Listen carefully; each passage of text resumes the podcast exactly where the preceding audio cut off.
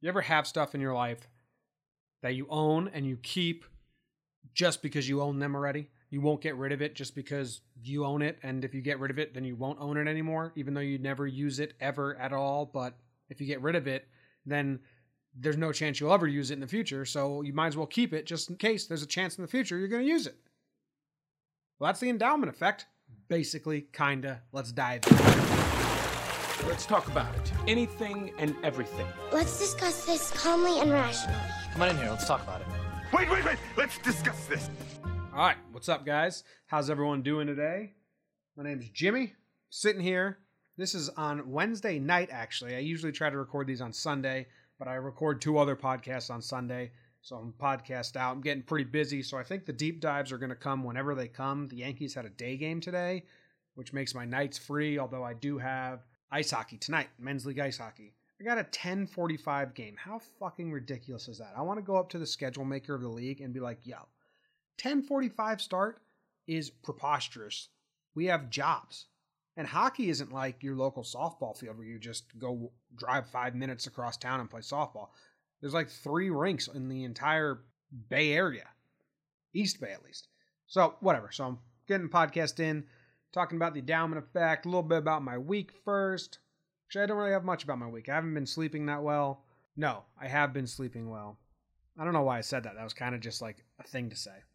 Been working, gotten some projects done. Yankees baseball is consuming my entire life. Trying to get a new job. That's my week. Nothing too exciting.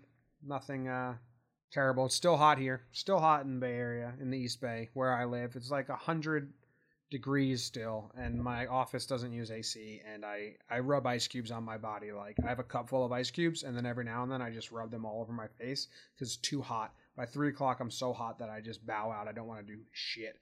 It's miserable. But anyway, I didn't really have a topic, so I tweeted out anyone Google anything interesting, anyone fall into the rabbit hole of Google and read about anything that's interesting. I actually got a good amount of replies, like five topics. First one's kid said the endowment effect which I'd never heard of before. It's one of those things where you're like, ah, yeah, that exists. I just didn't know how to name. The endowment effect is the hypothesis, the hypothesis, the hypothesis. All right, sorry. The endowment effect is the hypothesis that people ascribe more value to things merely because they own them. To me, I am a pack rat. I'm a sentimental sap. I keep everything, literally everything. I have a case of empty vanilla mints from Starbucks that I bought in 2005 in the glove compartment of my car because they were the first things I purchased after I got my car when I was 15 years old or 16 years old in 2005. Me and my buddy stopped at Starbucks. I, I don't know what we got, but we also got mints thing of vanilla mints. We kept them in the glove compartment. They ran out. and We just kept them in there forever. I got a new car and I transferred everything from my glove compartment over. And I looked at them and I was like, should I throw these out? And it's like, eh, it's a memory. So I put them in there. And then I got a third car and I did the same thing. I was like, should I just throw this out? It's just a fucking, it's literally garbage. It's an empty thing of mints. It's a mint container, metal mint container, vanilla mints, empty. Didn't throw it out. Figured, hey, I've had it this long. Might as well just keep on to it. It's a keepsake. It's in the glove compartment. So what my glove compartment is filled of. Also have a mannequin hand from a hockey tournament in Anaheim. We went to a store, my entire hockey team. We bought matching outfits, and one of the mannequin's hands had fallen off and was just laying around the ground. So we took that, had a little fun with it during the tournament. Went to the, I like walked around with it as if it was a prosthetic hand. I put like dollar bills in between the fingertips and paid with it, mannequin hand. Still have that in my glove compartment. That's a little different because that's pretty funny actually. Like the mints are garbage, a mannequin hand. That's a little bizarre and funny. One time I got pulled over and the cop asked for my license and registration. I opened up the glove compartment. He saw a hand and he put he put his hand on his hip. I was like, "What the fuck is that?" I was like, "Oh, don't worry, it's just a mannequin hand." He's like, "What?" I was like, "Well, yeah, you're right. You're right to be worried and and weirded out, officer. But you know, grow the fuck up. You never seen a mannequin hand in a glove compartment before? Glove compartments are a great example of the endowment effect. You just keep shit. Even that um, Death Cab for Cutie song says it. The glove compartment isn't properly named because behind its door there's nothing to keep my fingers warm. All you'll find is memories of better times. Something like that. I'll play that right now.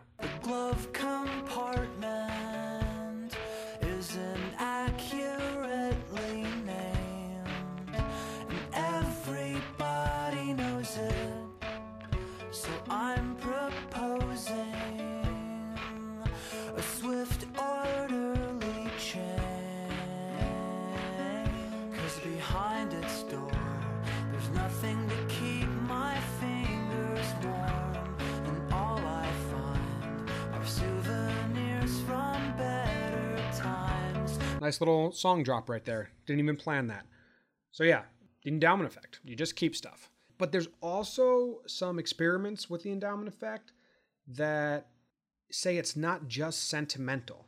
Basically, like if you have a pillow and you lose that pillow, and someone says, you can buy this pillow for $10 and it's the same exact pillow you just had. Or someone says, you can buy pillow you lost, the very one, for $15. You'll spend the extra money to get your pillow back just because you owned it already, so you assign more value to it than a brand new pillow who has no owner.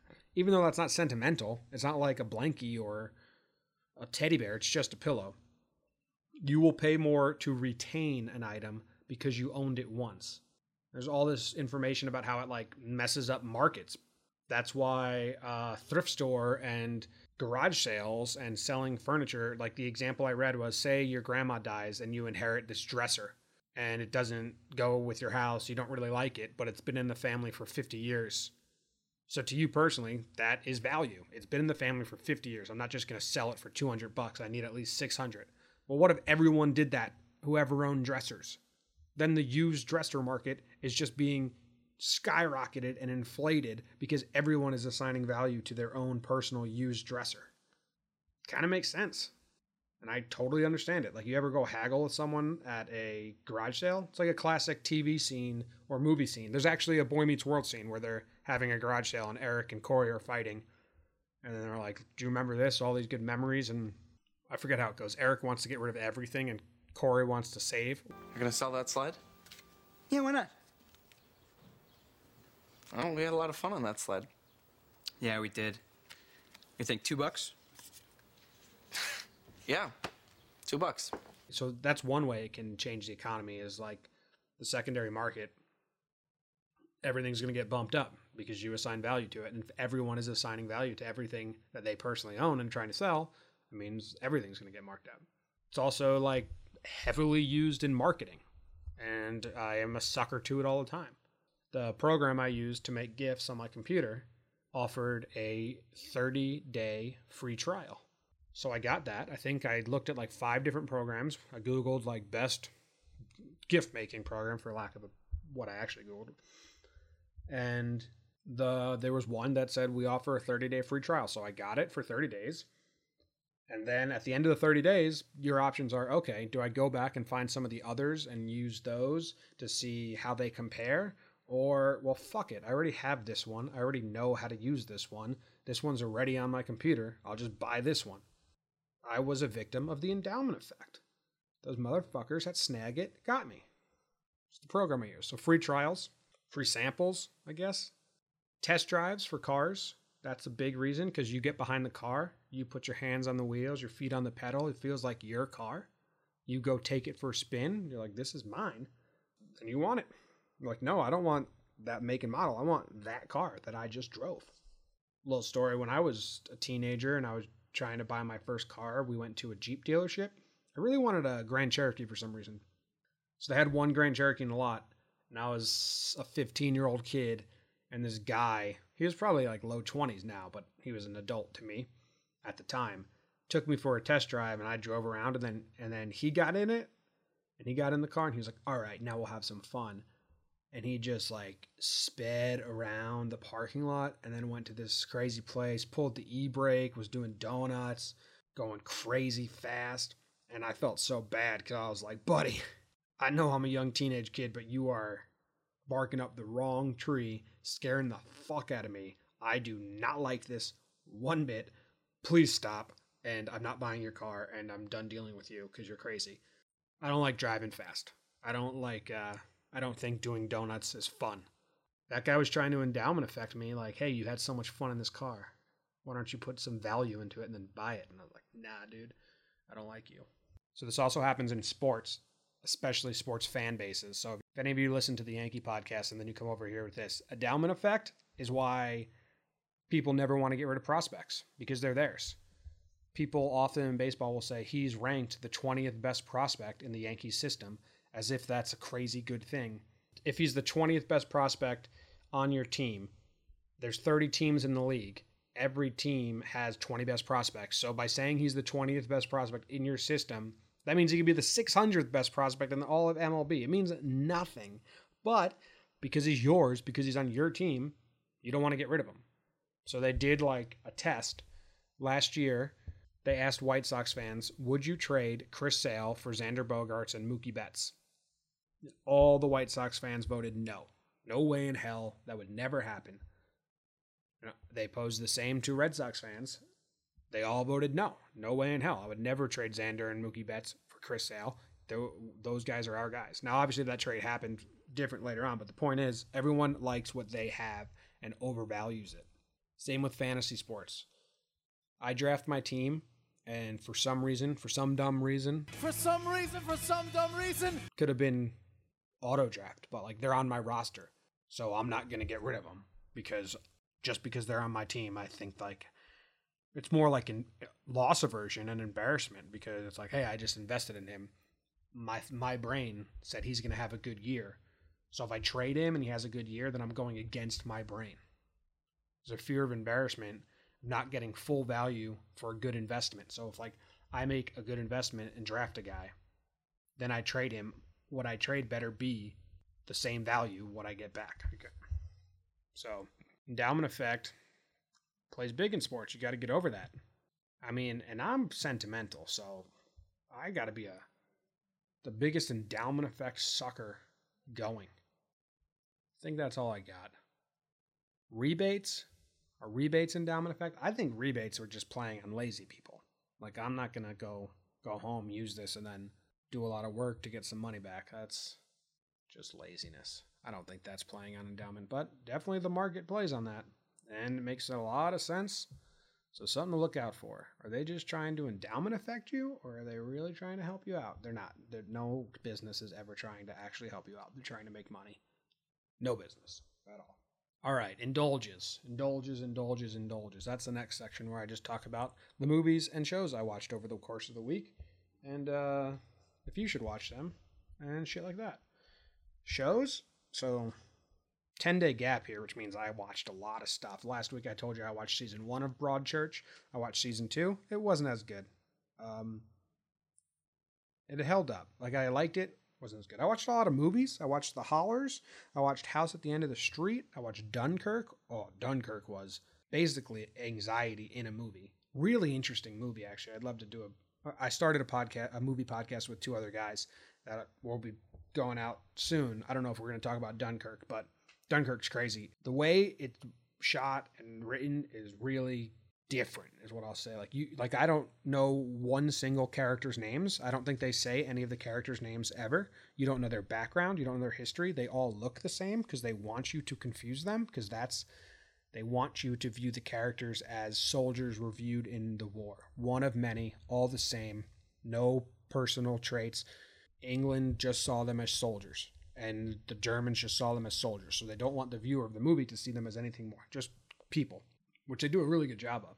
And since you don't know about any of their background or history, all you know is what they're going through in the movie at that time. And it does a really good job of making you feel exactly what they're feeling, which is panic and scared.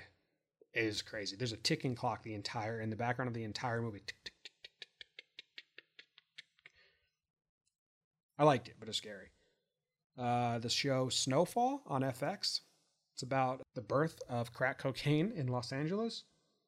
There's three storylines. There's like the government getting the cocaine and bringing it into America, the US government, the Mexican cartels getting it from the government and selling it, and then the street level guys pushing it on the streets of LA and turning it into crack cocaine, not just regular cocaine.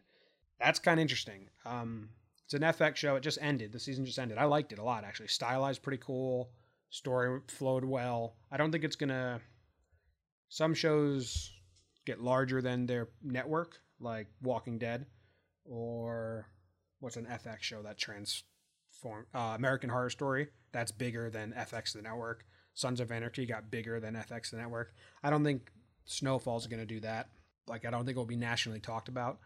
But it's good. It's over now. You can binge it. Binging is always easier. I'm going to start uh all right, well that's enough shows. I watched a lot more shows, but that's all I'll talk about. Uh music wise, I don't think there's any new music. The National put out a new album. Uh, I'm just gonna play this song at the end. It's not a national song. It's um, by Nathaniel Rateliff. Their most popular song was like two years ago. Was "Son of a bitch, pour me a drink."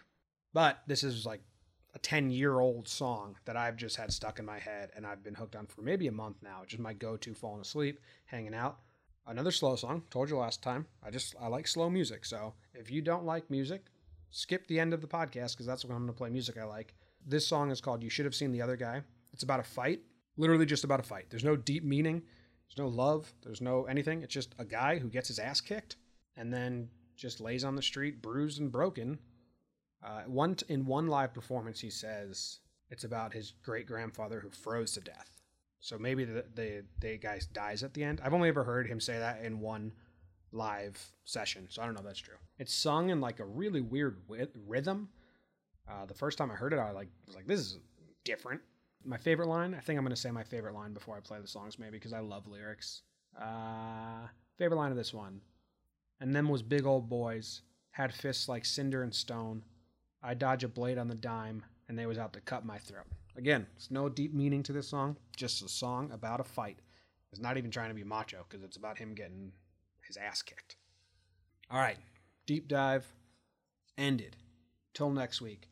If anyone falls down a rabbit hole of something interesting to Google and talk about, send it my way because uh, I'm going to be running out of stuff soon, I think, unless they just keep popping up naturally.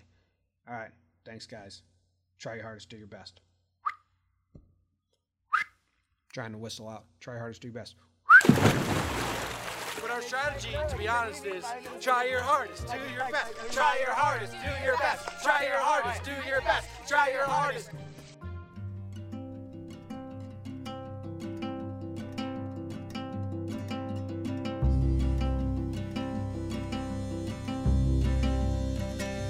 Get out of this fight. You're gonna help me wrap my hands, uh, stitching up my eyes. You know that blood can blind, and them was big old boys. Had fists like cinder and stone. I dodge a blade on a dime, and they was out to cut my throat. It's a lot, it's a mark. They're gonna press down on you. It's a haze on my head. Must have been hit too hard, off guard. I think I'm gonna be it tonight. If there's a one way out, it's to swing my way through the crowd.